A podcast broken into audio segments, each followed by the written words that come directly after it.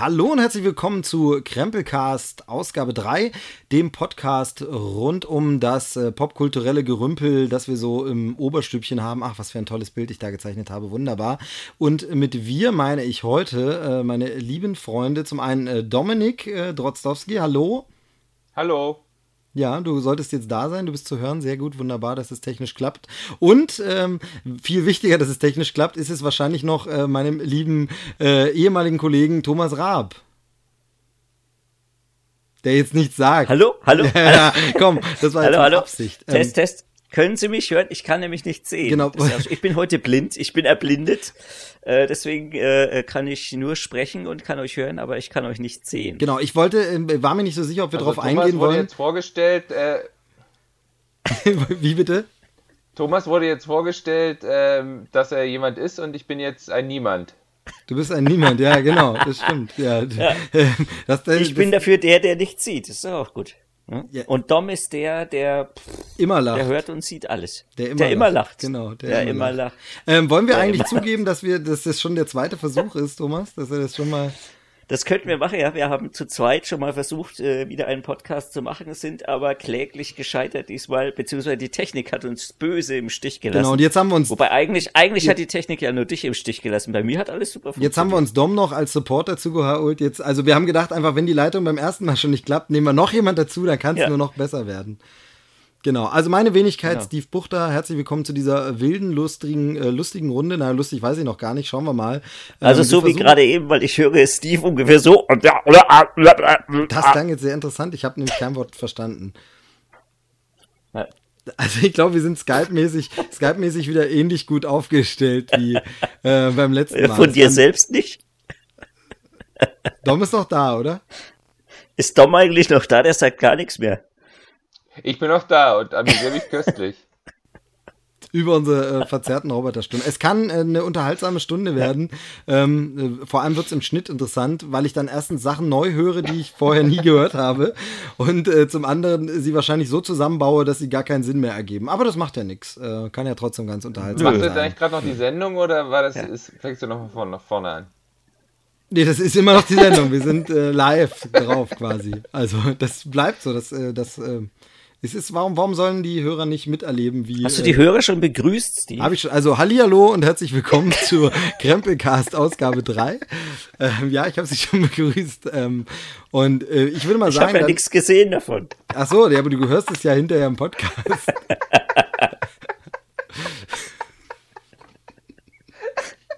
So, ich würde sagen, an der Stelle fahren wir mal die Intro-Musik ab und danach gucken wir mal, ähm, ob's, ob's noch irgendwas wird oder nicht. Also bis gleich.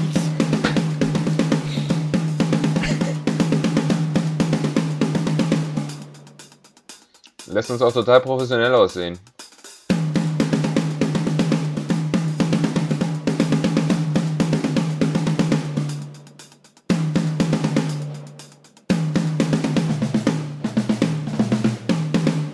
So, und da sind wir wieder. Ähm, ja, also wie gesagt, technisch ein bisschen schwierig, aber trotzdem haben wir Lust äh, zu sprechen. Und als allererstes äh, muss Thomas unbedingt eine Anekdote erzählen, die er mir erst einmal erzählt hat und äh, dann ging sie verloren. Die war so spannend, die muss ich dem Steve gleich nochmal erzählen. Genau, nee, vor allem ähm, Dominik kennt sie noch nicht und die Hörer natürlich Dominik auch noch nicht. noch Und von daher, ähm, du bist äh, be berühmter Filmstar geworden. Ja, ob ich, ob, ob ich berühmt davon wäre, weiß ich natürlich nicht, aber äh, ich habe die politischen Lager habe ich gewechselt sozusagen für insgesamt, äh, ich glaube, sechs Stunden waren's. Äh, ich muss ganz kurz ausschweifen, äh, denn äh, hier in Bamberg, ich sitze hier in Bamberg, während die Kollegen hier in München sitzen, ja, und äh, hier in Bamberg wird zurzeit gerade der Frankentatort gedreht, also der dritte Frankentatort schon. Und ähm, da war ich als Komparse dabei, letzte Woche Dienstag war ich da als Komparse und äh, war ein, äh, ja, ein guter Kumpel eines rechtsorientierten Mitbürgers, sag ich mal. Da musstest du dich ja gar nicht verstellen, ne? Ja, ja, nein. Also sagen wir mal, dafür, was ich gemacht habe, da musste ich mich nicht verstellen, weil äh, ich saß die ganze Zeit mit den anderen Kumpels dann sozusagen äh, im Park und hab Würstchen gegrillt. Und äh, das war eigentlich ganz locker, also es war ganz schön. Hast du auch eine Sprechrolle oder ist das nur reine Hintergrund? Äh, Ja, das lässt sich im, im, zum jetzigen Zeitpunkt lässt sich das noch nicht zu 100 Prozent sagen. Also äh, wir, wir saßen da tatsächlich in einer Gruppe von fünf Leuten, äh, die bei einer Szene im, im Park eben äh, vor Ort sind und einer der Hauptdarsteller oder einer der, ja, der eine größere Rolle in, in dem Tatort spielt, äh, wird da sozusagen eingeführt, also wird zum ersten Mal näher gezeigt. Und wir saßen da in so einer Gruppe und hatten auch tatsächlich ein, ein Mikro mit immer bei uns dabei. Das heißt, immer wenn Szenen gedreht wurden oder die Szene gedreht wurde und wir im Bild waren, haben wir da noch dementsprechend uns unterhalten, diskutiert, äh, politische Statements abgegeben, die, sage ich mal, äh, politisch sehr unkorrekt waren teilweise. Aber ähm, ob das dann letztlich tatsächlich auch so im Tatort landet, das lässt sich zu dem jetzigen Zeitpunkt noch nicht sagen, weil ich auch nicht weiß, wie das Ganze geschnitten wird und wie die Szene am Schluss dann tatsächlich aussieht. Aber es wäre theoretisch denkbar. Wahrscheinlich bist du dann, äh, wird es so umgeschnitten, dass du dann der Ermittler bist.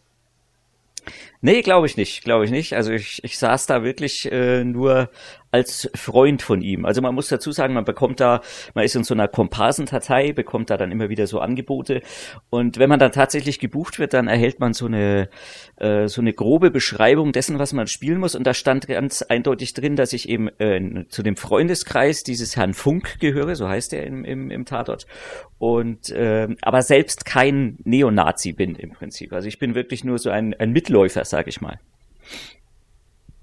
Interessant. Jetzt sind alle ersch äh, äh, warum schweigt Wir ihr jetzt alle? in Erfurt. ähm, was ich daran spannend finde, ist, dass ja. äh, wird ja noch ewig dauern, bis das ausgestrahlt wird. Die mhm. produzieren mhm. ja so mega lang voraus immer beim Tatort. Ja, das ist richtig. Also die, die Ausstrahlung wird irgendwann 2017 sein. Also ich vermute mal so vielleicht erstes Quartal oder so. Ähm, es wird gedreht, also es ging eben letzten Dienstag los und wird jetzt vier Wochen lang äh, wird gedreht an dem, an dem ganzen Teil. Und äh, ja, irgendwann 2017, genauen Sendetermin gibt's noch nicht, kommt das Ganze dann in der ARD Primetime 20.15 Uhr. Hm. Ja, du wirst uns hoffentlich informieren dann, wenn es soweit ja, ist. Natürlich, dann natürlich. endlich ja. den, nee, wobei ich gucke ja immer Tatort, also von da werde ich das ja, ja, nicht verpassen. Ich ja, ich ja auch äh, nicht.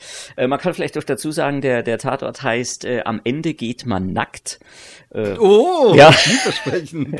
Thomas, ja, ich glaube, es geht was in hast eine... du uns da nicht verraten über die Rolle? ja, ich nicht, aber die anderen, die noch als Komparse dabei waren, die mussten äh, tatsächlich Studenten spielen, hauptsächlich, hauptsächlich ja, Mädels. Und das hat natürlich mit nackt zu tun. Ja, es waren hauptsächlich Mädels da, die alle am Strand. Oha, jetzt wird's interessant. Ja, es war also so eine so eine Park-Strand-Szene. Es gab da so, so einen kleinen Strand am Fluss und so.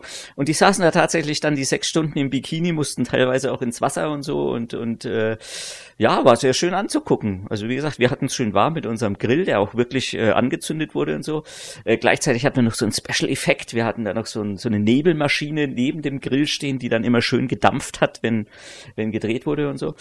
Und äh, die, die mussten frieren. Also von daher gab es auch viel nackte Haut. Es geht aber letztlich thematisch um was ganz anderes, deswegen heißt er auch am Ende geht man nackt.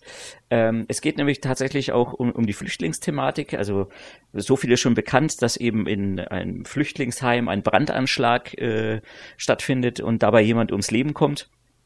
Und äh, es wird dann eben in alle Richtungen ermittelt und unter anderem eben auch in diese rechte Szene rein. Und ja, mehr weiß ich auch noch nicht. Mehr wurde uns nicht verraten. Naja, wie gesagt, du wirst uns informieren, wenn es dann läuft und tatsächlich dann gucke ich auch mal eine Folge Tatort, äh, äh, nur allein, um zu sagen, ich kenne den, ich kannte ihn schon, bevor ja. er berühmt wurde. ähm, genau, also von daher coole Sache. Und ich finde ja immer bei sowas einfach spannend, auch den Blick hinter die Kulissen ist halt einfach mal cool, ne? Einfach so eine Filmproduktion zu sehen, auch wenn man schon ein bisschen was kennt und so ist es trotzdem immer wieder faszinierend und cool mal dabei zu sein. Ähm, irgendjemand Berühmtes, Bekanntes getroffen oder? Äh, ja, also ich, die, die, die Hauptdarstellerin, die, die, äh, die Hauptkommissarin spielt, war da. Das sind aber alles eher so, so, ja, also wenn man den Tatort kennt, kennt man die Leute. Also es war auch zum Beispiel äh, Yassin El Harouk war dabei, ein, ein Deutsch-Tunesier. Äh, der hat schon in Der Wüstensohn mitgespielt zum Beispiel, also auch ein Tatort. Äh, wurde dafür auch irgendwie für, mit dem Bayerischen, keine Ahnung was, ausgezeichnet. Also äh, Wer den Tatort kennt, kennt die Leute tatsächlich. Ansonsten war jetzt aber niemand Berühmteres dabei. Vielleicht eher hinter den Kulissen. Äh, Regie führt äh, Michael Imboden, der ja zum Beispiel den Verdingbub gemacht hat. Und äh, Regie führt, äh, nee, nicht Regie, aber Kamera macht der Herr, wie heißt der, Jürgen Jürges. Also den, den kennt man ja vielleicht auch sehr bekannt in Deutschland. Sagt dir ja, der Name was? Sagt mir alles nichts, aber Nicht? Äh, ich bin da auch sehr ei, ignorant. Ei. Also auf dem äh, deutschen Film. Der Dom kennt ihn aber, blind, oder? Muss ich zugeben. Kennt Dom den Kameramann wenigstens? Nee, aber ich habe mich die ganze Zeit gefragt, wie kommt man eigentlich in so eine Kom Komparsendatei? Oh, das ist relativ einfach. Also es, äh, ich kann ja den Namen ruhig nennen. Das Ganze heißt Producer's Friend. Äh, kann man online, kommt man ganz leicht dahin. Und da muss man im Prinzip nur so eine Set, äh, so eine Online-Set-Karte ausfüllen. Äh, also im Prinzip wie so eine, so eine Online-Registrierung. Äh, hinterlässt äh, ein paar Bilder. Also wir brauchen so ein Porträtbild und ein Ganzkörperbild und ein paar Angaben, so was weiß ich, Kleidergröße, Größe, Schuhgröße, Haarfarbe, so diese. Penisgröße. Nee, die nicht. Man kann sogar direkt, also man, es gibt so ein Feld, wo man auch direkt ausschließen kann, ob man für, für teilweise Aktaufnahmen bereit wäre. Das kann Und man was hast du da, was hast du angegeben? Was hast du angegeben? Das verrate ich jetzt Ah, nicht. okay. Das sehen Ja. wir dann in dem Tatort. Am Ende geht man nackt. Ja, genau, ja, genau. Nee, also es ist relativ simpel und äh, man bekommt dann eben hauptsächlich natürlich in dem Umkreis, wo man sich auch angemeldet hat, wo man dann äh, ist, äh, immer wieder Angebote, die so im näheren Umkreis sind, äh, kann die auch problemlos ablehnen. Und äh, wenn man sie dann eben zusagt, ist auch noch nicht hundertprozentig äh, gesagt, dass man dann genommen wird. Das entscheidet dann letztlich dann halt immer irgendjemand vom äh, vom Casting oder so oder wirklich auch die Regie in dem Fall beim Tatort was die Regieassistentin, die auch wirklich die Leute einzeln ausgesucht hat. Und äh, ja, wenn man Glück hat, wird man genommen und bekommt dann auch noch äh, Geld dafür. Also das ist auch ganz nett. Ja, coole Sache. Also wie gesagt, wir sind gespannt. Danke für den kurzen Einblick. Ähm, also ich finde sowas nicht schlecht. Äh, jetzt Tatort wäre jetzt so ein Ding. Wie gesagt, bin ich nicht so hinterher, gucke ich nicht so aktuell, aber generell schon trotzdem trotzdem Ja. ganz cool. Und ähm, dann hast du ja quasi bestimmt eine Aufwandsentschädigung bekommen und dann Ja. quasi deine Gebührengelder selber zurückbekommen. Also Sozusagen, also fast zwei, äh, zwei Quartale. Sozusagen. wobei es heißt ja nicht mehr Fast. Gebühr, es heißt ja äh, Rundfunkbeitrag. Ne? Ist ja mittlerweile Das ist nicht mehr, richtig. nicht Ja. mehr unsere Zwangsgebühren äh, Ja. und so. Das ist ja stimmt ja alles nicht mehr so. Also möchtet ihr vielleicht noch kurz wissen, was Jürgen Jürges schon alles gefilmt Ja hat? klar, hier? jetzt Also, komm, du hast es doch rausgesucht Ja? extra. dann. Also ich und Kaminski zum Beispiel, John Rabe hat er gemacht, äh, die Venusfalle, Christiane F. Mensch, hat er überall Mensch, Kamera gemacht. Unglaublich. Und Unfassbar. der hat dich jetzt gefilmt. Voll der Star. ja, der Man hat dich jetzt gefilmt. Also, ne? der hat mich gefilmt. Der Höhepunkt stimmt. seiner Da hab ich- Karriere quasi. Ja, habe ich noch gar nicht drüber nachgedacht. Aber man muss auch so ein bisschen, darf ich ein bisschen lästern auch? Ja, klar. Ja. Also, Wir sind äh, ja unter diese- uns. Ja, also sowohl der Regisseur, äh, der so so eine Lethargiebombe war, ja, also der war wirklich, äh, der ist Schweizer, also vielleicht sagt das schon alles, aber der hatte zwei Assistenten dabei, die eigentlich alles für ihn gemacht haben. Und aber der Kameramann, der war eigentlich noch extremer, also der Herr Jürges, der hatte drei Assistenten dabei, die wirklich alles für ihn gemacht haben. Also wenn der wenn der Mann zum Beispiel äh, im Sitzen eine Szene drehen sollte, dann haben sie ihn den Hocker hingeschoben und haben ihn, also nicht nur, äh, sie haben ihn fast noch hingesetzt sozusagen. Sie haben die Kameras ihm immerhin, sie haben die Objektive ausgetauscht. Also er hat eigentlich nur die Kamera gehalten, sonst nix. Da habe ich mir immer gedacht, so, was macht der Mann eigentlich? Ja, oder was machen wir falsch, dass wir das im Job nicht Ja, haben? weil das hätte ich auch gekonnt, Genau, also, äh, irgendwie. das ist so- Ja, naja. Naja, naja. Aber, äh, Aber vielleicht, vielleicht unterschätze ich das auch. ja, genau. auch. Also ich meine, er wird sich dahin auch erstmal gekämpft haben. Ne? Diesen Status muss man sich Ja, glaube ich auch. Man muss auch dazu sagen, der Mann ist 1940 geboren, der ist auch nicht mehr der Jüngste. Ja, eben. Ne? Also von daher dann Ja. äh, ist das War eh so eine Altherrenveranstaltung ein bisschen, der Tatort. Ja, mit dir, mit dir umso mehr, ne? Äh, naja. Gut, gut. Schließen wir das Kapitel mal ab. Ähm, wie gesagt, du sagst nochmal Bescheid, wenn der Film kommt und dann äh, schauen wir alle mal Na rein klar. und werden sagen, das ist besser als Chiller of Duty. Auf jeden Fall. Also allein schon die Dialoge, uns versteht man wenigstens, wenn wir was gesagt haben. Und das sagt der Mann ohne Sprechrolle. Ähm, naja, genau. Hey, wir hatten, ja, wir hatten Dialog hier. gut, äh, Den haben wir uns selber aus, wir haben improvisiert. Ah, oh Gott, oh Gott, oh Gott. Das, äh, Ja. Naja, es kann, kann nur fantastisch geworden sein, auf jeden Fall. Also danke Natürlich. für die kurze Anekdote vom Set. Ähm, ich würde gerne thematisch beim, beim Thema äh, deutsches Fernsehen bleiben. Ähm, und zwar äh, möchte ich ganz kurz äh, wegkommen von fiktionalem zu eher dokumentarischem. Und zwar äh, Michael Kessler, was verbindet ihr mit dem? Ja, okay, nicht alle gleich. Tom, sag auch mal was, Tom. Das ist auch für mich die siebte Stunde, meine Lieben. Aufpassen hier. Ähm, Ich wollte dem Dom jetzt einfach mal den Vortritt lassen, weil ich immer so viel quasi Okay, dann sagen wir mal, Dominik, also Dom, was verbindest hier. du mit Michael Kessler? Dom. Ähm, naja, seine Dokus halt und ähm, seine Switch-Rollen. Das war's eigentlich. Ja? Ja, ja, gut. Äh, damit wäre das abgeschlossen. Kommen wir zum nächsten. Nein, also ähm, tatsächlich ging es mir darum, man kennt ja hauptsächlich ihn, äh, oder man kannte ihn lange Jahre äh, zuerst äh, aus, was war es, Manta Manta? Oder was war der, was war der Film, womit er. Manta womit- Manta, als er in die, in die Stiefel pinkelt. Genau, womit er auch bei Pastewka immer wieder herrlich äh, aufgezogen wird, sehr selbstironisch und so. Ähm, und dann ähm, fing er aber nach Switch, also wo er ja wirklich einer der herausragenden Leute aus dem Ensemble war, tatsächlich mit so dokumentarischem an. Da gab es zuerst die ähm, Berliner Nachttaxe. Ich weiß nicht, ob das jemand von euch kennt. Das war eine ganz coole Geschichte. Da ist er nachts quasi mit einem Taxi rumgefahren, hat Leute kostenlos von A nach B gefahren, ähm, unter der Bedingung, er darf sie filmen und eventuell an dem Ort, wo sie sie hinbringen, kommt er noch kurz mit hoch. Also das war dann Aha. eben Berliner Nachtleben. Die Leute waren, sind zu einer Party gefahren und haben gesagt, ich komme kurz mit und hat einfach ein paar Leute kennengelernt. Das war schon sehr, sehr cool. Und ähm, dann natürlich eben Kesslers Expedition. Da ist jetzt irgendwie Folge 378 mittlerweile. Also er muss jetzt irgendwie Deutschland einmal von äh, Ost nach West, nach Nord, nach Süd äh, quer komplett durchgelaufen Auf sein. Auf dem Rasenmäher. Aber ähm, das ist trotzdem jedes Mal toll, weil was mir bei, bei Kesslers Expedition gefällt, ist, ähm, dass er, er zeigt halt äh, Land und Leute einfach mal so spontan, äh, ohne, man kennt es ja so auf dem MDR laufen gern so äh, äh, Landeskunde-Dokus, wo dann irgendwie ähm, die berühmten, das berühmte äh, Kartoffelmuseum in Hinteroffelsheim vorgestellt wird und davor singt dann irgendwie Andrea Berg äh, Playback in malerischer Kulisse. Mm. Und selbst wenn man sich dafür interessiert, für die Gegend und das ansehen will, muss man durch diesen Schlager Teil und deshalb schaltet man schon allein weg. Und das macht ja im, im Kessler gar nicht, sondern er geht ja einfach nur durch und guckt einfach mal, wen er trifft, ohne, ja, ohne jetzt groß was rauszusuchen. Ja, wobei man dazu sagen muss, kennt jemand von euch auch äh, zufällig Gernstels Reisen? Das ist so ähnlich, ja, ja, das ist genau. Ja, das ist so ähnlich. Ja. Äh, das funktioniert im Prinzip genauso und äh, Kesslers Expedition ist immer noch so, hat immer noch so ein bisschen mehr Witz dabei. Das, das, das stimmt schon. Ähm, und Michael Kessler ist ja auch ein total äh, dufter Typ. Also ich durfte den auch mal interviewen und so. Das ist ein ganz toller Typ, äh, der auch äh, viel zu erzählen hat und und äh, ja auch so diese ganze Fernsehgeschichte und sich selber auch nicht so bierernst nimmt. Also das ist ja bei Deutschen manchmal so ein bisschen schwierig. Aber Kessler ist wirklich ein ganz toller Typ auch. Genau, tolle, tolle Folge bei Pastewka, als dann aus der Pastewka-Serie plötzlich diese Kessler-Serie wird. Das ist auch ganz, ganz lustig. In der späteren Staffel ist das irgendwie. Aber das ist alles eigentlich nur vorgeplänkelt. Worauf ich hinaus will, ist seine aktuelle Sendung. Also die Expeditionen sind auch noch aktuell, aber er hat jetzt äh, im ZDF, beziehungsweise ZDF Neo ist das, ähm, Kessler ist. Und zwar ah, Kessler ist ja. nur, mit, nur mit einem S, nicht Doppel-S. Also es ist keine Kochshow, was man vermutet vermuten könnte. Aber es kam auch schon ein Koch drin vor. Ähm, und das war eine der herausragenden äh, Episoden, die wirklich nochmal besonders toll waren äh, mit äh, Horst Lichter.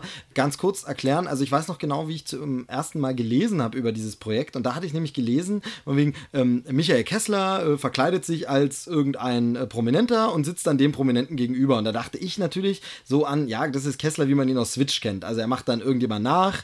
Ähm, zum Beispiel, wen, wen, wen spielt er denn in, äh, in Switch so? Hitler. Ähm, weil, Thomas Gottschalk. ja, Beispiel. Thomas Gottschalk oder Peter Klöppel oder wen er macht. Nee, Gottschalk ja. macht doch sogar hier Hohecker macht doch Gottschalk. Ah, sogar. stimmt, richtig. Aber, aber Peter hier, Günther Jauch ist er, glaube ja, ich. Ja, Günther Jauch oder Peter Klöppel oder so macht er. Ja, und dann hör, wird das so ein bisschen lustig und die albern so rum. Aber so ist es gar nicht, sondern das Ganze ist dieser Teil, in dem Kessler am Ende als derjenige demjenigen gegenüber sitzt und sich diese Person quasi selbst Fragen stellt, was wirklich eine sehr skurrile Begegnung ist, macht wirklich nur einen kleinen Teil der Sendung aus. Also wirklich so, ich würde sagen, ja, das letzte Viertel oder so letzten fünf bis zehn Minuten oder so der Sendung. Und davor ist es mehr, dass Kessler und sein Team sich so auf die Suche nach dieser Person machen. Das klingt jetzt wieder so esoterisch. Nein, er trifft einfach äh, Weggefährten von denen, er trifft die Leute selbst, interviewt die, versucht so ein bisschen zu ergründen, wie sind die, versucht ein bisschen natürlich Mimik und Gestik sich drauf zu schaffen, aber einfach ein bisschen was über das Leben herauszufinden von diesen Personen. Und am Ende, wie gesagt, versucht er in einer Interviewsituation auf Fragen, die diese Personen stellen, so zu antworten, wie er denkt, dass die Person antworten würde. Und das ist ein super interessantes äh, Aha-Erlebnis. Ich finde immer, man hat so ein Gefühl, dass es da wirklich so einen Moment gibt, wo das Gegenüber dann auch da sitzt und sagt, oh, hier geht es jetzt echt ans Eingemachte. Das ist hier gar nicht so Spaß, sondern es ist wirklich eine, eine coole, ernste Sendung. Und es macht unglaublich Spaß, das zu gucken. Ich muss sagen, ich weiß gerade gar nicht, ob die Folgen jetzt schon durch sind, ob die noch laufen gerade irgendwo, aber sie sind alle noch in der Mediathek oder ganz viele zumindest gibt es noch. Und da gibt es, wie gesagt, zwei äh, Folgen ähm, oder es gibt eine Folge, die äh, mit Horst Lichter, die so super ist, und noch eine zweite Folge gibt es, die ich äh, besonders gut fand. Also Horst Lichter ist auf jeden Fall so, wo man mal sieht, der Typ ist nicht nur huhu, lustig und auch ein bisschen Butterchen noch dabei, sondern der ist eben ähm, ein Mann mit bewegter Vergangenheit und wirklich interessant und es wird echt also da geht es schon ganz schön ans Eingemachte und ganz schön ans Herz. Super interessante Folge, fand ich richtig gut. Und dann jetzt eine jüngere Folge, eine neuere, die ich gesehen habe mit Dunja Hayali. Und da fand ich zum einen natürlich die Person super interessant und da finde ich aber auch so genial, er, er, verkörpert dann halt eine Frau, aber es wird halt nie irgendwie geht's in Richtung Travestie und albern und Blödsinn, sondern er macht es wirklich ähm, sehr sehr geschickt, sehr feinfühlig und es ist einfach eine super interessante Dokumentation. Also ich habe letztens mal einfach so drei Folgen hintereinander dann gleich geguckt, weil das geht, glaube ich, auch so eine halbe Stunde oder, oder geht es eine Dreiviertelstunde oder so. Weiß ich jetzt nicht genau. Es ist auf jeden Fall nicht so lang. Kann man mal gucken. Ähm, geniale Sendung. Also habt ihr, habt ihr noch nicht gesehen? Doch, ich habe. Doch, habe ich auch schon gesehen. Ja. Doch, tatsächlich habe ich die Folge ähm, gesehen mit ähm, Horst Lichter auch, ja, und fand die wirklich auch großartig, weil ähm, das ist ja wirklich sehr, sehr krass, wie er dann eben äh, dieser Person immer näher kommt und eben auch äh, Sachen über die rausfindet, die man so allgemein nicht weiß. Und dann eben zum Schluss diese, ähm, ja, diese Begegnung ist ja schon fast äh, regelrecht gruselig, weil man merkt, wie der andere, also bei dem Lichter ja auch, wie er am Anfang das noch weglächeln und weglachen will und dann aber eben äh, immer ernster wird und äh, quasi tatsächlich merkt, ach, ach du Scheiße, ich sitze jetzt mir selbst gegenüber. Das ist schon ziemlich krass.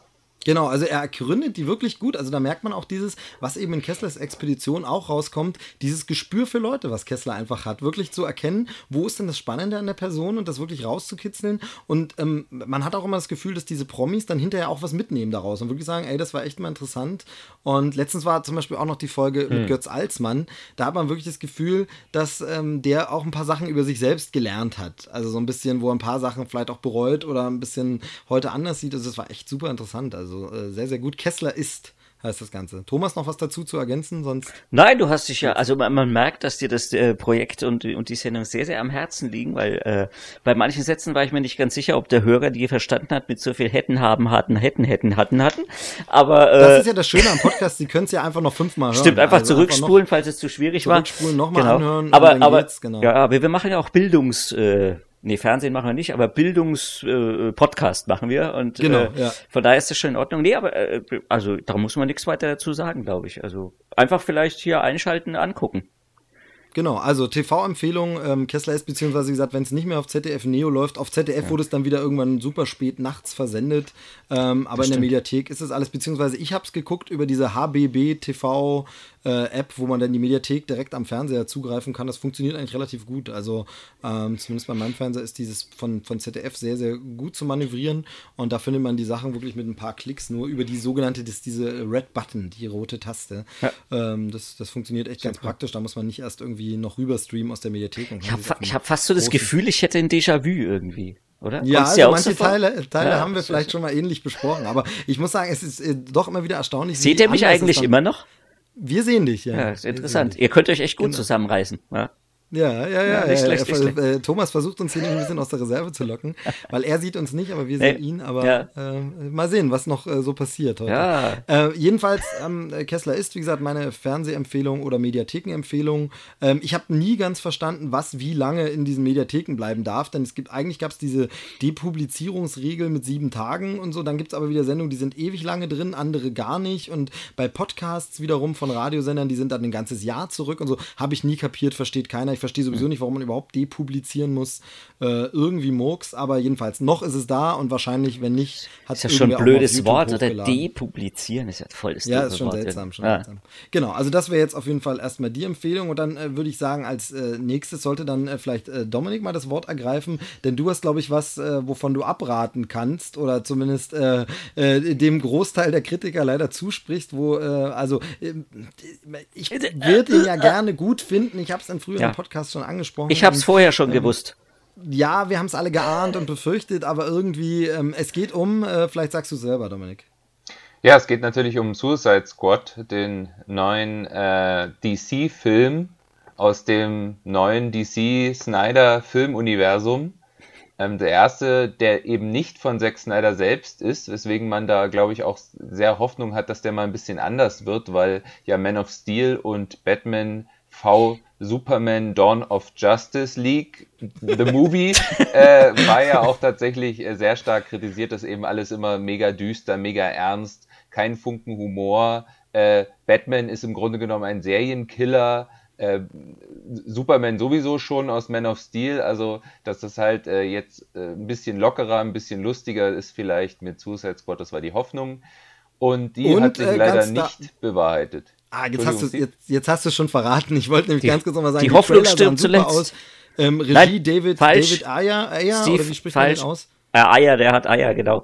Nee, aber falsch, die, die Trailer sahen nicht super aus, die hörten sich super an, weil geile Mucke drin war. Ja, du, du als alter Queen-Fan, ja, genau. Ähm, nee, das war sehr gut. Also Bohemian Rhapsody wurde selten besser eingesetzt. Ähm, ja, äh, ähnlich stimmt. cool vielleicht noch bei, bei diesem ähm, Hardcore Wayne's oder Hardcore Henry oder wie er hieß. Ja, Wayne's World auch noch, genau, das stimmt. Witzigerweise, äh, witzigerweise haben die ja tatsächlich bei den drei Trailern, die es gab, immer Musik aus Wayne's World genommen. Also irgendjemand in dieser Trailer-Firma äh, war anscheinend ein Wayne's World-Fan. Ja, ja, ähm, ja, aber man muss echt sagen. Schwing, schwing, schwing. man muss echt sagen, ähm, Respekt vor äh, dem Marketing-Team von diesem Film, weil selten hat es jemand geschafft, und ich bin jetzt sehr krass, äh, aber selten hat es jemand geschafft, einen Haufen Scheiße so gut zu verkaufen.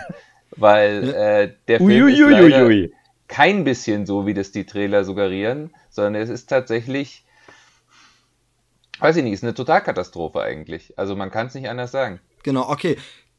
Ähm, ich würde ganz gerne in diesem Podcast äh, möglichst spoilerfrei bleiben, aber vielleicht kannst du ganz kurz für die Leute, die jetzt nicht wissen, worum es geht, kurz was zur Story sagen. Worum geht's? Ähm, wie hängt das mit Batman und so zusammen? Und ähm, dann eben eine kurze Kritik. Genau, also die ähm, tatsächlich beruht es auch auf einer Comic-Vorlage und zwar war das die Idee, dass ähm, Amanda Waller, das ist ähm, eine Agentin der Regierung, eben ein Team zusammenstellen will, ähm, um eben auch gegen so Superbedrohungen äh, anzugehen, wenn halt Superman gerade nicht da ist oder Batman. Und sie hat sich das so vorgestellt, ähm, sie nimmt dafür nicht irgendwelche Helden, die sie verpflichtet und bezahlen muss, sondern sie nimmt sich einfach irgendwelche Superschurken, die sowieso schon im Knast sitzen, pflanzt denen einen Chip ein, äh, damit sie nicht abhauen können und ähm, lässt sie sozusagen auf andere Schurken los. An und für sich, an und für sich eine super Idee. Ähm, die dazugehörige Reihe ist auch äh, sehr beliebt, also die Comic-Reihe. Und was man bei dem Film auch noch äh, vielleicht sagen muss, äh, das erste Mal auch die Figur der Harlequin, äh, der Freundin des Jokers, die das erste Mal in einem Film eingeführt wird. Genau, also die ist ja ähm, entstanden in der Batman Animated Fernsehserie. Genau. Da wurde die, glaube ich, erstmals eingeführt, war so beliebt, dass sie dann später den Sprung in die Comichefte geschafft hat. Ähm, und ist auch jetzt schon so beliebt. Also wir waren ja auf der Comic-Con und da war sie schon so ein riesen Cosplay. Also Harley Quinn rannten so viele Frauen äh, in dem Kostüm rum, sowohl die Comic-Version als auch jetzt schon für den neuen Film. Da war der Film noch gar nicht draußen. Also die Figur einfach super beliebt und da hat natürlich ganz viele Hoffnungen, dass jetzt äh, interpretiert von äh, Margot Robbie, ähm, dass er da dass es halt sehr cool äh, rüberkommt in dem Film und so, aber äh, du sagst, nee, leider nicht so. Interessanterweise, es gibt tatsächlich einen äh, DC-Animationsfilm äh, mit dem Titel Assault on Arkham, der im Grunde genommen also fast dieselbe Geschichte erzählt, nämlich e-, eben auch die Geschichte der Suicide Squad und den würde ich tatsächlich jedem eher empfehlen als diesen Kinofilm jetzt, weil also das Problem ist so ein bisschen, dass also ich weiß gar nicht, was, wo, ich, wo man da genau anfangen soll. Also angeblich wurde der Film ja David Ayer so ein bisschen weggenommen von den Produzenten, ähm, wobei er das bestreitet aber tatsächlich wirkt der Film auch ziemlich zerschnitten, als wenn das eigentlich ein ganz anderer Film gewesen wäre und man hat dann auf Krampf zum Beispiel versucht, in jeder Szene, auch wenn es nicht passt, irgendwelche Pop-Songs von Eminem oder eben auch Bohemian Rhapsody einzubauen, weil es im Trailer so gut funktioniert hat. Und im Film funktioniert es leider gar nicht, weil die Szene überhaupt nicht das hergibt, dass da quasi jetzt so ein Popsong läuft einer der Kritikpunkte der vielen. Ja, genau. Also es gab ja, es gab ja auf jeden Fall Vorberichte, dass ähm, nach dem, nachdem Batman wie Superman äh, so katastrophal aufgenommen wurde, vor allem von der Kritik, also bierernst und düster, dass man dann nachgedreht hat und angeblich, es wurde dann wieder dementiert und dann nicht und so, ähm, dass man da angeblich äh, lustige Szenen nachgedreht hat. Also nachgedreht, um da noch ein paar Gags reinzubringen, den Film locker. Die habe ich aber gar nicht gesehen. Also in dem Superman-Dingsbums hier. Ultimate auch nicht. Da war nichts lustig.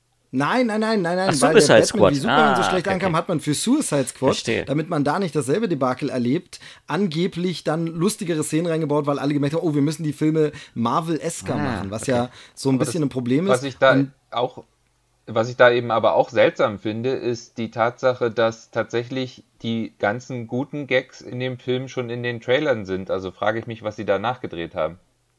Ja, also keine Ahnung. Und ich finde ja, bei der ganzen Misere, wie auch immer man jetzt zu DC steht, ich finde, das Problem ist ja nicht zwangsläufig, dass man nicht Marvel-esque ist, sondern düster. Also ich finde ja, ähm, weil das viele immer so sagen, das ist ja nicht wie die Marvel-Filme, das müsste viel lustiger und bunter und tralala, finde ich ja gar nicht. Es gibt ja schon die Marvel-Filme, deshalb finde ich es ja okay, wenn DC sagt, wir gehen den anderen Weg, wir machen das eher düster und genauso bei Superman, da wird dann immer gesagt, aber das ist alles so Depri jetzt bei Zack Snyder und dunkel. Ich finde, das ist nicht das Problem, denn den bunten Superman und das Lustige daran hatten wir schon, nämlich äh, damals die alten Christopher Reeves-Filme und ähm, beim letzten Superman Returns von ähm, Brian Singer wollte den ja keiner mehr sehen. Also der Film wurde ja auch nicht gut angenommen. Da war es ja auch dieses von wegen, ja, so bunt und lustig will Superman gar keiner mehr. Ähm, deshalb finde ich den Ansatz zu sagen, okay, wir machen jetzt hier eine düstere, depressive Superman-Geschichte und Superman ist eigentlich ein Arschloch von einem fremden Planeten, kann man machen aber man sollte es eben gut machen. Das ist so ein bisschen das Problem. Das, das eigentliche Grundproblem dieses Films ist ähm, tatsächlich nie, gar nicht mal das Umgeschneide, es sind gar nicht mal die Gags. Das Problem ist, es ist einfach ein schlechtes Drehbuch. Also angeblich hat David Ayer ja nur sechs Wochen Zeit gehabt, das äh, zusammenzuschreiben. Und man merkt es im Film unglaublich an, weil die Story ist, ohne jetzt zu viel spoilern zu wollen, ist wirklich 0815 Paint by the Numbers eine Superheldengeschichte wirklich, das hat man alles schon tausendmal gesehen und tausendmal besser gesehen und da eben einfach nur diese Schurken reingesetzt, die aber eben auch teilweise, also zum Beispiel bei einer Harlequin fragt man sich, das ist ja im Grunde genommen nur eine Irre mit einem Baseballschläger. Was bitteschön ist ihr Vorteil gegenüber einem, einem Gegner mit Superkräften? Das wird nie erklärt in dem Film. Und zum Beispiel, was viel besser funktioniert hätte, was tatsächlich auch in dem Animationsfilm Assault on Arkham so ist, ist zum Beispiel, wenn sie irgendwie ähm, als Verbrecherin irgendwo einbrechen muss, weil das kann sie ja oder irgendwelche Informationen hat. In dem Fall ist es halt so, sie brechen, in, sie müssen in Arkham einbrechen und sie war schon mal in Arkham nicht nur als Insassin, sondern auch als Psychologin. Da funktioniert das Ganze viel besser. Hier bei äh, Suicide Squad ist es einfach so, sie ist dabei, und man fragt sich die ganze Zeit, warum eigentlich?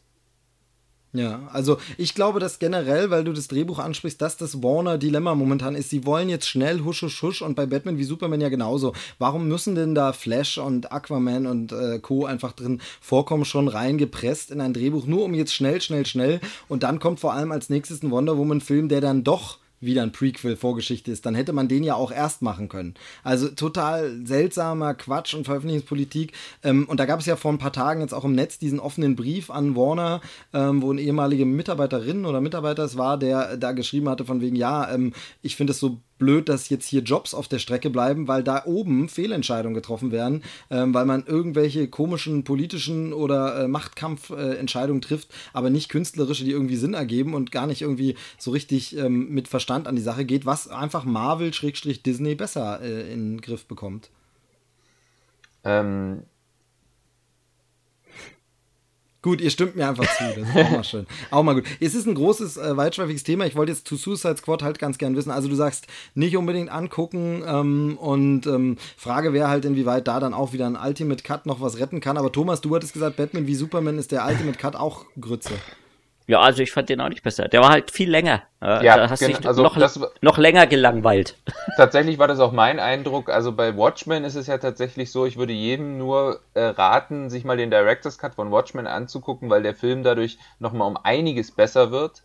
Ähm, aber tatsächlich bei Batman wie Superman ist es jetzt so, der Ultimate Cut ist länger. Und hm. wenn man den Film vorher mag, dann hat man denselben Film nur halt länger. Genau, aber er, wenn man ihn nicht mochte, nicht, dann. dass er un unbedingt inhaltlich oder ähm, nee. irgendwas hinzufügt, wo man jetzt plötzlich den großen Aha-Effekt hat und sich denkt, boah, Lex Luthor ist ja doch toll und nicht albern. Nee, es ist leider immer noch genau derselbe Film. Genau. Okay, also über Batman wie Superman vielleicht irgendwann noch mal länger, wenn ich auch den Ultimate Cut gesehen habe. Ich gehöre zu den Leuten, die ihn nicht so schlimm fanden, auch wenn er seine Probleme hat, die ich auf jeden Fall anerkenne. Ich sehe halt da so ein bisschen, wie so oft, dass in der Kritik teilweise wirklich die falschen Sachen kritisiert werden. Das ist ja leider sehr oft der Fall, dass dann über Sachen gemeckert wird, ich sage, okay, das ist jetzt, wie gesagt, eben unter anderem, das ist ja nicht Marvel. Das finde ich eigentlich ganz erfrischend, weil Marvel-Filme gibt. Sie sind cool, die sind gut und schön, wenn da jemand was anderes macht. Ähm, deshalb hat es trotzdem Probleme, aber wie gesagt, dazu vielleicht mal extra. Gut, dann Suicide Squad vielleicht erstmal lieber nicht im Kino. Ich weiß noch nicht so, also ich bin ja immer gern so, auch wenn's wenn ein Film verrissen wird, mache ich mir gern ein eigenes Bild und ähm, schaue mir trotzdem an, wenn ich Lust drauf habe und die Trailer sehen einfach, also ich weiß es nicht, vielleicht gucke ich ihn trotzdem noch, wenn es sich ergibt, ähm, im Urlaub, mal schauen. Äh, ich möchte übrigens noch hinzufügen, ähm, weil das auch ein großes Thema im Vorfeld war, äh, Jared Letos Joker wurde ja viel drüber ja. geschrieben, auch wie er sich am Set irgendwie gegenüber seinen äh, Schauspielkollegen verhalten hat. Ähm, ja, letzten Endes, ich glaube, die meisten seiner Szenen wurden rausgeschnitten. Er hat, glaube ich, insgesamt irgendwas zwischen fünf und zehn Minuten Screentime in dem Film, also eher ein Cameo. Und leider schafft er es auch nicht in diesen Minuten irgendwie einen äh, Eindruck zu hinterlassen. Also tatsächlich muss ich sagen, von allen bisherigen Joker-Versionen, die es gab in Filmen, und da schließe ich Cesar Romero aus den 60er Jahren Batman-Serie und ja. dem einen Film auch äh, mit ein, ist es tatsächlich die langweiligste. Also, okay, ja, ja, krass. Es ist, hat einfach nichts Besonderes, es ist weder bedrohlich noch lustig. Er ist einfach nur ein Gangster, der komisch aussieht und ein bisschen schräg drauf ist. Also da ja, ich glaube einfach, dieser Superhelden-Drops ist einfach gelutscht. Ja, du ja, bist so ja generell gegen so diese Superheldenfilme. Das kann man so nicht sagen. Also es ist so, ähm, welchen Marvel-Film fandst du überhaupt gut? Ich glaube nur die Guardians. Das hatten wir schon mal. Ne? Die Guardians, die fand ich ja. ganz nett, ja. Das ja. stimmt. Aber sonst ist es echt schwierig. Ja, ich, naja. finde, ich finde tatsächlich, man kann, man kann mit Superheldenfilmen noch viele interessante Geschichten erzählen. Ähm, aber in dem Fall Suicide Squad würde ich tatsächlich eher davon abraten oder wenn dann irgendwann auf äh, Video, Video on Demand oder so, ähm, weil da würde ich mir echt das Geld im Kino sparen. Okay, naja, Ach das klingt ja nicht so gut, aber das ist ja der Tenor, ist ja tatsächlich der Tenor so, da bist du ja nicht alleine mit dieser Meinung, also das ist ja leider überall so. Aber man muss sagen, die Zahlen bisher sind Bombe, ne? Also läuft, glaube ich, äh, finanziell super und äh, irgendein Neustart war jetzt, der nicht gegen angekommen ist, in US, äh, US-Kinos zu Der Sausage Party von Seth Rogen ist dagegen gestartet. Genau, ja, okay, ja gut, da kann man sich jetzt, naja, keine Ahnung, also der sah zumindest lustig aus. Ähm, nee, aber äh, ähm, ich bin, das Problem bei Suicide Squad ist jetzt auch, äh, selbst wenn der jetzt gerade sehr erfolgreich ist, ähm, der muss ja, glaube ich, angeblich 700 Millionen einspielen, um überhaupt äh, nicht mehr rot zu sein, also um überhaupt Geld zu verdienen. Also davon ist er noch ein bisschen entfernt. Schauen wir mal, wie es weitergeht. Ja, klar, muss er, Gucken wir mal den chinesischen Markt an, ne? Der hat ja Warcraft gerettet. Ja, Beispiel, also, in, in China läuft ja Suicide Squad nicht. Ach so, der wird da nicht. Wieso das? Äh, ja, weil, also der heißt dort auch anders, aber trotzdem äh, wurde er quasi abgelehnt, dass der dort gezeigt werden darf, weil halt äh, Selbstmord verherrlicht wird sozusagen. Ja, und, Durch und ich glaube, Titel gehört. Squad. Genau, und ich habe mal gehört, das ist aber so gefährliches Halbwissen oder Dreiviertelwissen, ähm, dass es ja auch in China nur so bestimmte Slots gibt, so und so viel ausländische Filme dürfen überhaupt im Jahr starten und dann nimmt man halt bestimmte raus und sagt, ja, genau. dann bringen wir den gar nicht erst. Genau, also von und, daher, und äh, aber ich hatte halt gelesen, dass da wirklich das Problem war, dass, äh, dass irgendwie Sachen, in denen in irgendeiner Form Selbstmord vorkommt und sei es auch nur in einem Satz. Also Will Smith sagt Oder im ja Titel, dem, Suicide Squad. Genau, also der heißt ja wohl anders in China, aber in dem Film gibt es ja auch diese Szene, wo Will Smith sagt, Are we some kind of Suicide Squad? Und äh, vielleicht hat das schon ausgereicht, dass der halt in China tatsächlich nicht gezeigt werden darf. Genau. Was sagst du nach Suicide Squad zu Will Smiths Karrierestatus? Äh, ich muss auch sagen, also wenn wir da immer noch bei dem Thema sind, tatsächlich Will Smith und Margot Robbie sind äh, das Beste an dem Film. Also Margot Robbie spielt das großartig und tatsächlich, ich würde selbst nach dem Film äh, würde ich sagen, einen Solo-Film oder irgendeinen anderen Film mit dieser Figur würde ich mir gerne angucken. Und Will Smith hat, zeigt in dem Film einfach mal wieder, dass er halt einfach, warum er ein Megastar ist, weil der einfach so cool rüberkommt, ähm, obwohl er eigentlich gar nicht so viel coole Sachen machen darf. Aber die paar Szenen, die er hat, äh, die, in denen kann er wirklich glänzen. Und dasselbe gilt auch für Margot Robbie. Nur leider ist okay. der Film drumherum nicht so gut. Ich glaube, inwieweit Will Smith wirklich noch ein äh, Megastar ist, das muss man andermal diskutieren. Da bin ich so ein bisschen skeptisch. Aber ähm, schauen wir mal, was so als nächstes kommt. Aber wir bleiben bei beschissene, äh, bei, bei nicht so guten Filmen. Ich habe einen gesehen. Was? Ich habe einen gesehen. Du hast auch einen gesehen? Leute, wir müssen, wir müssen uns ganz kurz über M. Night Shyamalan unterhalten. Wie steht ihr denn, zu dem, wie steht ihr denn zu dem Zeitgenossen? Der hat mal einen guten Film gemacht. Der hat mal, äh, wie ich finde ja, ich finde ja, der hat mal vier oder fünf gute Filme gemacht. Ja, ja, drei. Mit der Meinung, Ah. teilweise. Drei, Okay, ja. also gehen wir mal der Reihe nach durch, für alle, die es jetzt nicht wissen. M. Night Shyamalan ist der US-amerikanische Regisseur mit indischer Herkunft, der The Sixth Sense gemacht hat. Gehen wir mal davon aus, den hat jeder gesehen. So. Brauchen wir trotzdem jetzt nicht spoilern, äh, unbedingt mal angucken. Super toller Gruselfilm, atmosphärisch, ähm, wirklich nicht schlecht, ähm, immer noch super, hält stand. Ähm, Man muss, auch die, man muss auch die fünf Fil- Filme davor nicht gesehen haben. Also The First Sense, The Second Sense, The Third Sense, The. Fourth Sense Ja. The Fifth Sense, Genau. äh, um The Sixth Genau, Sense heutzutage zu wäre das so, ne? Früher hießen die, wurden die Filme nummeriert, heute haben die dann immer so Oceans 11, Oceans 12, Oceans 13, es wird dann immer so, ja, genau, also von daher, Weißt du, wie lange, weißt du, wie lange The Sixth Sense schon her das ist? war 99, würde ich sagen. Richtig, richtig, ja. aha, das heißt, äh, Ja, viel zu lange. das ist ja schon ewig. Sauguter Film, Ja. sauguter Film. Danach, Auf jeden Fall. danach kam, äh, kam danach schon Unbreakable. Unbreakable müsste der zweite Ja. sein, ja. Mhm. Unbreakable, Das ist der zweite, super guter Film, vor allem wenn man äh, Mhm. Comic-Fan ist, fantastisch. Samuel L. Jackson ist super, ähm, der Soundtrack ist toll, es müsste James Newton Howard sein.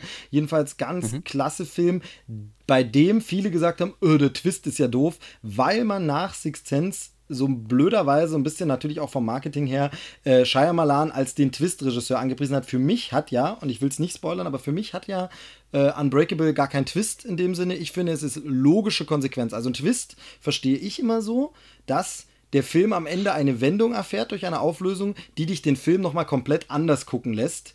Wohingegen Unbreakable, so wie andere Filme, keinen Twist für mich hat, sondern eine Auflösung. Also einfach nur erklärt etwas, ah, wusste ich vorhin. Das ist für mich kein Twist. Ne? Wird heute sehr gern auch falsch verwendet, aber äh, sehe ich immer so, für mich hat Unbreakable kein Twist, sondern ist die logische Konsequenz und Auflösung. Wobei man auch sagen muss, äh, Unbreakable ist äh, auch so ziemlich, also vielleicht nicht der erste, aber ähm, ein früher Film gewesen, wo Bruce Willis auch mal ähm, eine sehr ja, ernsthafte und nicht actionbetonte Rolle spielen durfte. Ja, Six Sense schon, ne? War ja Six Sense. Genau, also schon. Six Sense und davor, glaube ich, 12 Monkeys war auch so ein bisschen nicht so sehr der typische Bruce Willis, aber. Ja, ja, wobei ähm, der nicht so in sich ruhend war, da hat er schon ein paar expressive Szenen auch. Ja, ja, also klar. in, in 12 Monkeys, ne? Genau. Aber jedenfalls, also Unbreakable, klasse Film und gar nicht so ein Horrorschocker und gar nicht so ein Twistfilm, da sich nichts Falsches vom Marketing erzählen lassen, trotzdem angucken. Visuell einfach fantastisch, was für geniale Einstellungen sind. Wenn man Comic-Fan ist, sowieso ein unbedingt sehenswerter Film. Ähm, ganz genial, wie da mit Farben gearbeitet wird, wieder mit äh, Bildaufbau und äh, die Story auch schön übertragen. Also eigentlich ein realer Superheldenfilm. Eigentlich ein Superheldenfilm, bevor es die ganzen Superheldenfilme gab, finde ich richtig super. Dann müsste gewesen sein The Village als nächstes von ihm. Äh, Science. Genau. War Science erst noch. Ah, erst noch Science, Okay, richtig. genau. Science. Um Gottes Willen. Science, da ist es so Ja. ähnlich, da wurde dann auch wieder so Twist und Grusel erzählt. Da finde ich es aber auch so, so richtig twistig ist nicht ein bisschen vielleicht, aber so wirklich ein Twist ist es nicht. Ähm, aber der ist auch super. Ähm, Alien-Invasionsfilm aus der Dorfperspektive. Also im Grunde Independence Day äh, auf dem Land. Und das finde ich richtig super, weil das eine Perspektive war, die es vorher noch nicht gab. Also man sieht immer die Großstädte, die bei Emmerich dann in Schutt und Asche gelegt werden. Aber hier sieht man mal, wie ist das eigentlich in äh, Hintertupfingen? Äh, wie erlebt man da eigentlich die Alien-Invasion? Fand ich auch brillant in der Zeit. Äh, Müsste so einer der letzten guten Mel Gibson-Filme gewesen sein. Ja, ne, ja. Achso, wo er mitspielt, ja, okay. Ja, ja, Ja. also. Genau. Wann, ja- wann war Science? Hat jemand das, weiß das jemand noch? 2002 war das. 2002, okay. Mhm. Du spickst, oder? Nein, nein, das weiß ich. Ja, ja, klar, klar. Kann dir auch die Ähm, Einspielergebnisse sagen. aus dem Kopf, genau. Natürlich. Und dann, und dann müsste danach dann aber The Village gewesen sein. Danach kam The Village, genau. Ja, 2004. übrigens The noch Village. zu, noch zu Science. Ich habe Ja. ja. mal eine sehr interessante Interpretation äh, gelesen, dass der Film äh, sich sehr, also sehr viel mehr Sinn ergibt, wenn man ähm, die Aliens nicht als Aliens betrachtet, sondern als Dämonen. Ja, Nur mal die- so als, ja, nur mal meine, so als diese, Hinweis. Diese Kirchen-Religionsthematik ist ja sehr stark drin, definitiv, ja, ja. Stimmt. Und man sieht nie ein einziges Raumschiff in dem ganzen Film. ja, gut, aber also man Korn, sieht nie wirklich- Kornkreise werden schon angespielt, ne? Also, Ja, Mhm. ja, aber ich meine, wo die herkommen und was die sind, wird auch nicht so richtig erklärt. ja, stimmt, stimmt. Auf jeden Fall sehenswerter Film, sind wir uns auch einig, richtig super. Joaquin Phoenix ist noch dabei. Joaquin Und- Phoenix ist auch großartig in dem Film. Also, Genau. ich glaube, es Ja. war auch der erste Film, wo er mir, na wohl, Gladiator war noch früher, ne? Ja, Gladiator war davor, aber der, Ja. da, der ist mir ehrlich gesagt ja nie so. im- Bin ich der riesen Gladiator-Fan. Der Film ist gut, aber äh, ein bisschen überbewertet, finde ich. Von daher, da ist mir Phoenix jetzt nie so im, im Kopf geblieben. Gut, dann jedenfalls The Village. Ähm, Gruselhorrorfilm mit einer verblüffenden Twistauflösung, die man erahnen kann, wenn man will, was aber nicht schlimm ist. Trotzdem guter Film, schön gespielt, toller Soundtrack, ähm, finde ich super. Oder? Ja, der ist okay. Wobei es da dann schon langsam bergab geht. Nee, ich finde den noch super. Dom, wie findest du Ja, der ist gut. Aber. Ich finde ich find den schon gut, aber man merkt schon so ein paar Probleme, die der Film hat, so ein paar Entwicklungen in dem Film, die nicht so richtig funktionieren, finde ich. Hm, aber ähm, insgesamt immer noch ein guter Film und kann man sich immer noch schön angucken, ähm, aber eben nicht mehr auf demselben Niveau wie äh, Six Sense und Unbreakable, finde ich. Finde ich, wie gesagt, bei dem noch nicht so schlimm. Wo mir es so geht wie dir, ist dann der nächste. Das ist nämlich das Mädchen aus dem Wasser. Das mhm. ist im Grunde ein erwachsener Fantasy-Märchenfilm äh, mit einer tollen Bryce Dallas Howard. Und der hat das für mich so ein bisschen, wo so ein paar Sachen drin sind. Unter anderem fängt da dann nämlich an, ähm, dass Shyamalans Ego so ein bisschen durchbricht und ja. er dieses, er wurde ja dann von der Kritik ziemlich fertig gemacht und The Village kam nicht so gut an, glaube ich, bei den Kritikern oder äh, auf jeden Fall durfte er dann bestimmte Filme ja nicht machen und irgendwie, also ich kriege das jetzt nicht mehr zusammen, aber ich weiß, dass es damals ziemlich viel Gossip um ihn gab und so und auch die Kritiker nicht seine allerbesten Freunde waren und dann gibt es ja diese Gestalt des Filmkritikers in dem Film und das kann man machen, ist auch nett und vielleicht witzig, aber mir doch ein bisschen zu Holzhammer dann diese Stelle. Ansonsten finde ich aber Mädchen aus dem Wasser eigentlich einen sehr tollen Fantasy-Film in der realen Welt mit einem super äh, sympathischen Paul Giamatti. Ich finde ja tatsächlich ähm, die Tatsache, dass es da diesen Filmkritiker gibt, gar nicht so schlimm. Ich finde viel schlimmer, dass sich M. Night Shyamalan da selber reinschreibt äh, und zwar in einer richtig großen Rolle und zwar irgendwie als der äh, geniale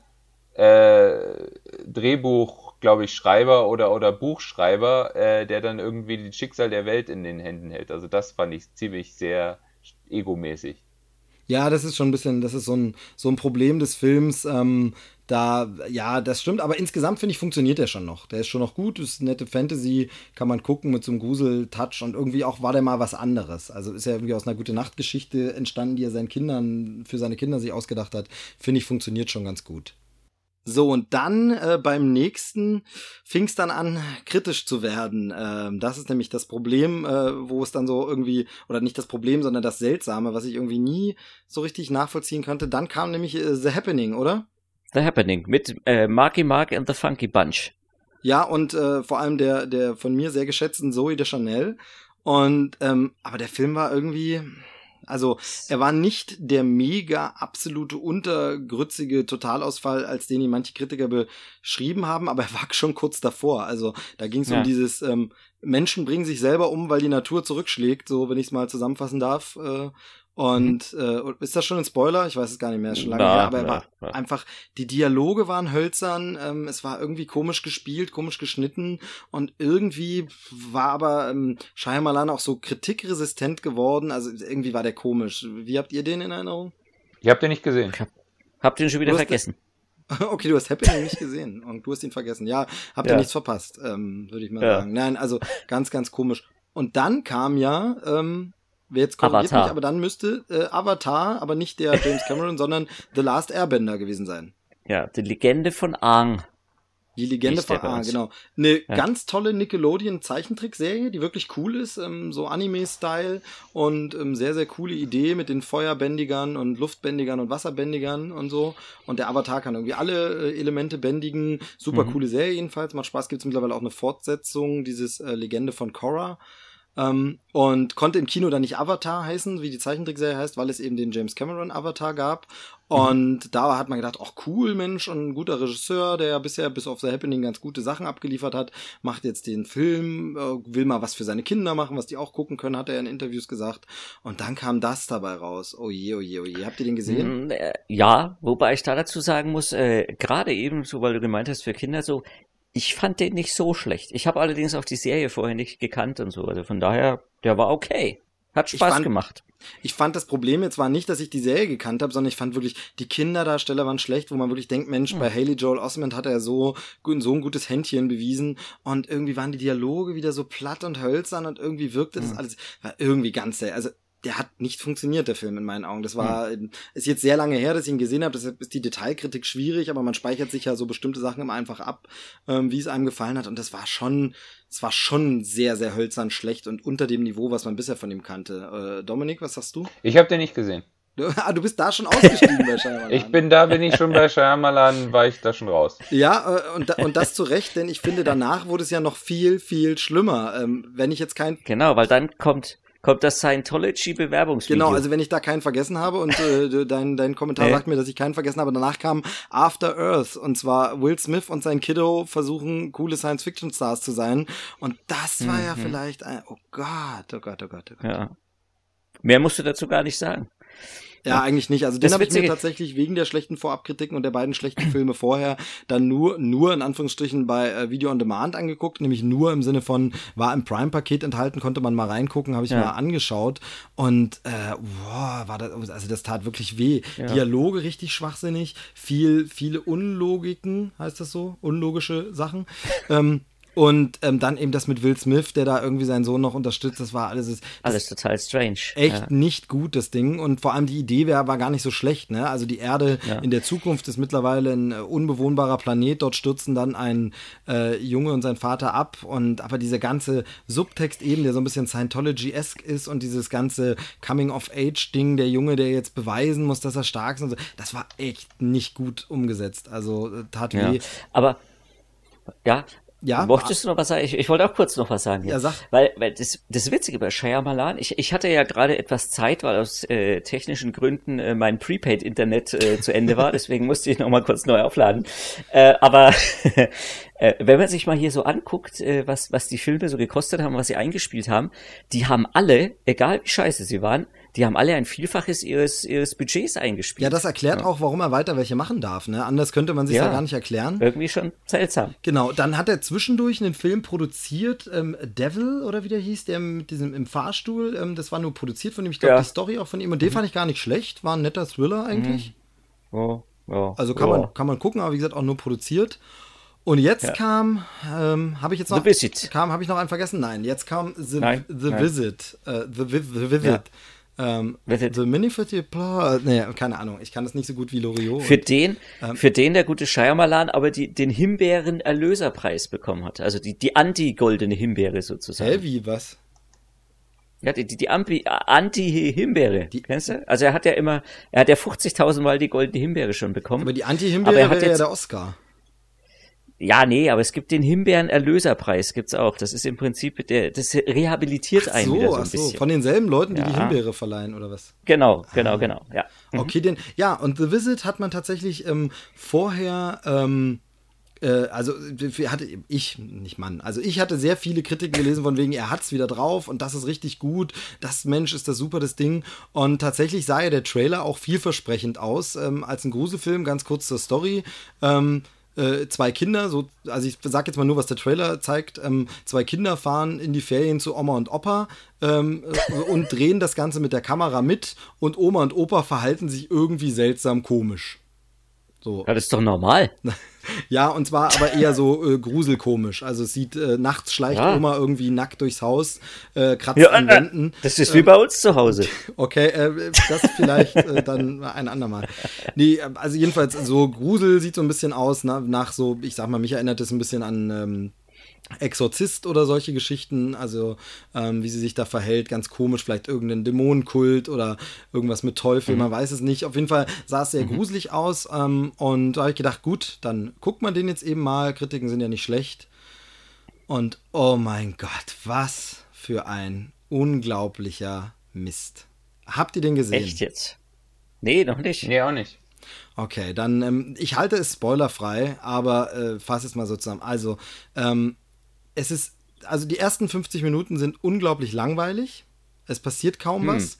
Ähm, die beiden Kinderdarsteller, da sind wir wieder bei diesem Ding. Also so wie er bei Haley Joel Osment einfach ein Glückshändchen hatte, die sind unfassbar nervig und unglaubwürdig. Allen voran der äh, Junge, der dann sich da als Hip-Hopper versucht und das einfach, das soll, glaube ich, witzig sein, es soll ihn auch ein bisschen charakterisieren, aber das ist einfach nur lächerlich und unglaublich nervig, penetrant. Also man will den nicht sehen und will abschalten. Das nervt. Ich fiebere mit den Kindern nicht mit, sondern wenn die in Gefahr kommen, denke ich, ja, hoffentlich ist er bald tot, dann ich, muss ich ihn nicht mehr ertragen. Es ist wirklich nervig, wirklich unglaublich nervig.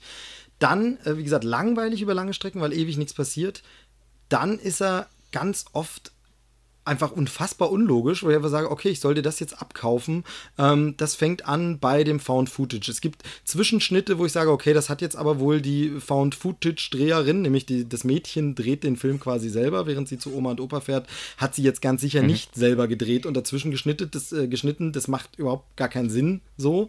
Also, das fand ich, fand ich so, ja, wenn ich schon, wenn ich mich schon dafür entscheide, äh, es gibt für mich auch gar keinen Grund, warum man sich dafür das Found Footage-Genre entscheiden muss. Also, ähm, dieses, mhm. es wird so getan, als hätte sie dokumentarisch das alles gedreht. Äh, und wenn ich das schon mache, dann mache ich es zum einen konsequent und zum anderen versuche ich es irgendwie logisch zu erklären. Aber es gibt natürlich die Klassiker, warum filmt sie weiter, wo sie eigentlich jetzt beide Hände braucht, um sich irgendwie zu beschützen oder irgendwas anderes zu machen. Warum hat sie das mhm. gefilmt? Warum das ergibt halt hinten und vorn keinen Sinn. Ähm, und dann sind es aber auch in der eigentlichen Handlung, davon abgesehen vom, vom Format, in der eigentlichen Handlung sind halt einfach äh, Logiklöcher drin, wo du wirklich sagst, so, äh, nee, deine tolle Endauflösung, denn er hat so ein bisschen so eine Art Twist, ähm, ist so, wo ich sage, nee, aber das ist ja eine schöne Idee und überraschte mich jetzt auch, aber ergibt halt keinen Sinn, weil einfach Punkt A niemals im echten Leben eintreten würde. Also kann es nie zu dieser überraschenden Wendung kommen. Und das ist also, ich, wie gesagt, ihr merkt, ich halte es extra spoilerfrei, aber es ist einfach so, wo du die ganze Zeit sagst, nee, das ist einfach Blödsinn. Das ist einfach totaler Blödsinn. Okay. Diese Überraschung, die du dann vorservierst, kann im echten Leben niemals passieren äh, und ist nicht charmant gelöst. Und deshalb ist dein ganzer toller Twist absolut hinfällig und es nervt einfach nur. Und ich fand den unfassbar schlecht. Ähm, das Einzige war, die Darstellerin der Oma hat das wirklich ganz gut gemacht. Aber, die Oma. aber ansonsten ja. ähm, enttäuschendes Ende. Ähm, was dann rauskommt als Twist, wie gesagt, der war überraschend, aber eben unlogisch und dazu dann auch noch so wie, ach, das ist es. Ist ja gar nicht das, was ich gehofft hatte. Aha. Also ja. da kommt noch meine persönliche Erwartung hinzu, dass es dann doch nicht die Art Film war, die ich gedacht hatte zu sehen. Denn die Idee, Grundidee, die der Trailer präsentiert, hatte ja durchaus Potenzial. Ich finde auch ganz witzig, dass der erste Trailer irgendwie es noch so dargestellt hatte. Da hat man gar nicht so sehr gemerkt, dass es so ein äh, Found-Footage-Doku-Film ist. Mhm. Ähm, aber es war einfach nur blöd, richtig enttäuschend. Ich wollte zwischendurch mehrfach ausmachen am liebsten. Wir haben es aber mit Freunden zusammengeguckt und äh, haben dann eben das gemeinsam durchgestanden und einfach gemeinsam gemeckert. Also wirklich richtig, richtig, richtig hm. Mist. Also gut. Und dann, ja. Dann, dann breche ich jetzt für Shyamalan noch einmal eine, eine Lanze. Äh, habt ihr den Trailer zu Split gesehen? Ja, darauf wollte ich nachher noch kommen, weil ich wollte ah. gerade sagen, ich wollte ah. gerade sagen, ich glaube, ich gebe Shyamalan keine Chance mehr, weil wie viele Chancen ich? will er noch? Ich glaube, es ist ah. jetzt Gleichstand, wenn ich, ich habe es jetzt nicht nochmal nachgezählt, aber ich glaube, jetzt ist Gleichstand zwischen den Superfilmen und den grottigen Filmen. Nee, ja, da kommt jetzt, da kommt jetzt vielleicht wieder ein Superfilm. Aber meinst du, er kriegt es nochmal gerissen? Genau, denn den Weiß Trailer habe ich auch gesehen, äh, Split, mhm. ne, mit äh, James McAvoy. Split, James McAvoy. Mhm. Genau, also willst du kurz sagen, worum es geht? Ja, es geht um den Typen, der irgendwie, ich glaube, 23 verschiedene Persönlichkeiten hat, also multischizophren sozusagen. Das, das klingt erstmal spannend und sieht vom Trailer auch gar nicht schlecht gemacht aus. Sehr beängstigend auch, ja. Ja, aber nach, nach The Visit bin ich da jetzt echt so, puh, ob der das noch kann, ob der noch. Also ich habe halt wirklich das Gefühl, der lässt sich von keinem mehr reinreden, der ist kritikresistent geworden oder, oder verbittert oder irgendwie. Hm. Und was halt hinzukommt, ist auch dieses, er war halt wirklich für mich so ein, so ein, so ein Regie-Wunderkind, wie wirklich Six Sense und Unbreakable inszeniert sind, auch von den Ideen und, und die Kameraeinstellungen und Musik und wie alles da wirkt. Und es ist alles weg. Irgendwie gar hm. nichts mehr in die Richtung. Ja, vielleicht also. bestätigt ja auch so ein bisschen, dass, äh, dass der Film irgendwie, ich glaube schon im November 2015 war abgedreht und im Juni 2016 hat er dann nochmal ein bisschen gedreht und naja, ja, man weiß ja nicht. Naja, komisch. Das ist jedenfalls sehr, sehr enttäuschend. Das heißt also an Filmfront da jetzt auch nicht so wirklich was super Tolles. Ähm, und deshalb würde ich sagen, äh, ja, wäre es jetzt wichtig, dass irgendjemand von euch noch irgendein Highlight nennt, wo man sagt, darauf kann man sich freuen oder irgendwas Positives brauchen wir jetzt noch. Ähm, zum Thema M. Night Shyamalan äh, ist tatsächlich... Was Positives, Mensch. Ist tatsächlich seine Serie Wayward Pines gar nicht so schlecht. Die ist, ähm, wie viel hat er damit zu tun? Ja, das ist halt die Frage. Ich habe gerade bei MDB nochmal geluncht und äh, tatsächlich äh, steht da als Series Creator äh, ein Chet Hodge und ähm, er hat halt bei einer Folge Regie geführt ähm, wird aber natürlich immer als äh, Serie von M. Night Shyamalan verkauft. Die ist tatsächlich gar nicht so schlecht. Vor allem sehr schön ist es auch, äh, da spielt ja, ähm, die Hauptrolle wird gespielt von ähm, Matt Dillon zum Beispiel. Der ist ganz cool. Also das ist tatsächlich äh, eine ganz nette Mystery-Serie. Auch wenn ich da sagen muss, die Auflösung ähm, ist da jetzt auch, die ist okay, aber ist jetzt auch irgendwie nichts nichts äh, Weltbewegendes. Aber die Serie selber ist ganz nett. Ja, zwei Sachen dazu. Was ich halt komisch finde, ist das, was du schon sagst, dass wirklich so oft noch geworben wird mit Shyamalan, nachdem wirklich, und ähm, das Ding ist halt vor allem, werben sie nicht nur mit der Macher von Six Sense und danach kommt nur noch Grütze, sondern sie werben tatsächlich oft auch mit seinem Namen, ne? Das finde ich schon komisch. Also, aber gut, äh, Thomas, du sagtest gerade, ein Spiel stimmt. Ähm, und dann Wayward Pines, waren da nicht auch diese Duffer Brothers beteiligt oder irre ich mich da? Nicht, dass ich wüsste. Okay, gut, dann habe ich das irgendwie äh, falsch mit. Ich dachte, das wäre irgendwie so. Also irgendwas hatten die vor Stranger Things auch schon gemacht. Und ich dachte, die haben einen Film gemacht namens Hidden, aber. Okay, ähm, nee, gut. Gut, alles klar. Ich dachte, da wäre ähm, dann vergesst es einfach, aber gut. Ähm, ja, also hat sonst jemand noch was super Positives? Mir fällt gerade noch was Negatives ein, was man ganz kurz thematisieren Schon wieder? könnte. Ja, Ei, ei, ei. ja, ganz harter Bruch und ähm, da, also das eine ist ja lästern über Spuck's Filme, das andere aus. ist wirklich, dre- ja, ihr habt es sicherlich mitbekommen, Kenny Baker ist gestorben. Ach so, ja, das stimmt, habe ich gelesen. Genau. R2D2 ist tot. Genau, also der Darsteller von R2D2 fragt man sich jetzt wie, hä, Darsteller? Ja, ich meine, Star Wars ist aus einer Zeit, da waren noch nicht alles computergenerierte Bilder, sondern da gab es noch echte Darsteller in Metallcontainern oder Blecheimern. Ähm, und da wurde tatsächlich ähm, von einem echten Darsteller der R2D2 bewegt. Und ich weiß gar nicht, ob er entschieden hat, wann, wie, welche Geräusche kommen. Ich glaube das nicht so, aber einfach die Bewegungen und ähm, wann er wohin fährt, hat er gemacht. Ähm, war auf jeden Fall da maßgeblich beteiligt, auch bei allen Teilen, außer dann Er war dabei. ähm, ja. bei der neuen Trilogie war er nicht mehr dabei, oder?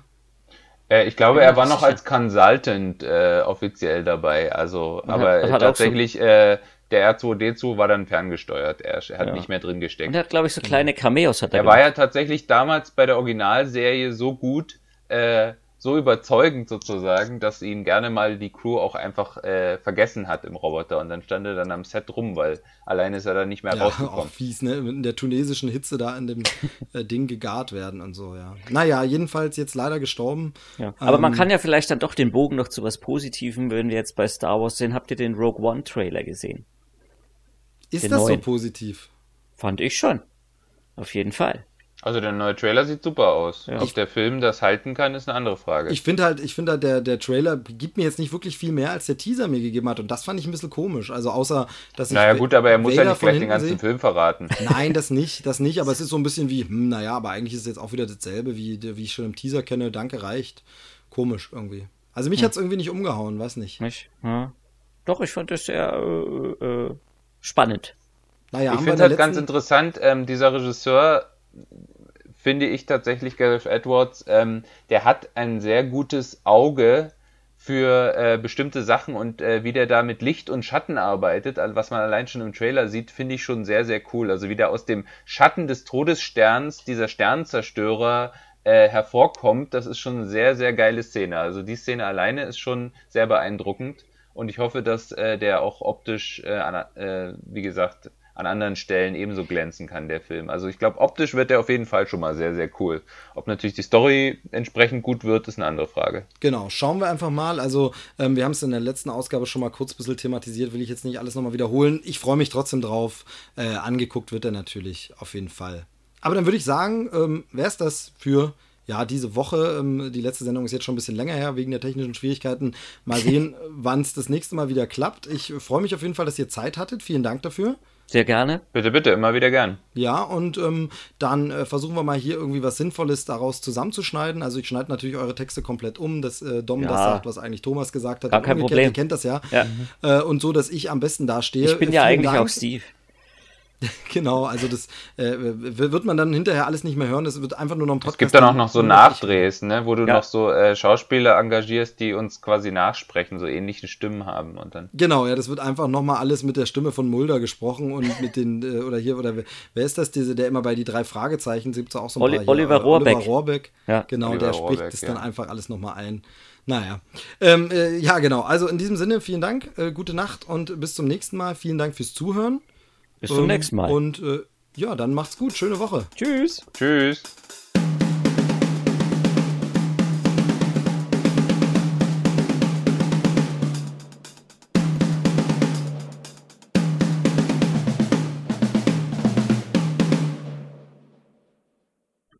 Grüßi Gott. Hallo, ja. Wollen wir denn jetzt trotzdem noch anfangen, auch wenn es schon gleich um elf ist? Ja, mein Skype hat sich einfach beendet. Hallo? Ich habe schon kein Bild mehr. Müsste der Steve da sein? Ja, also äh, hier läuft alles. Ich äh, habe fünf verschiedene Backups laufen. Es ist großartig. Äh, ich schreibe es nochmal mit äh, und. Das, das entscheide immer noch ich. Ist ja mein Podcast. Nein. Ich plapper einfach rein, wie immer. Ja, und wir sind auch nicht vorbereitet. Und jetzt mache ich äh, das andere an. Das ist doch schön. Ich kann hier. Was mache ich denn jetzt? Ich setze mich jetzt hier ganz brav hin. Also, wir fallen jetzt doch trotzdem ins Wort. Ja, aber gepflegt.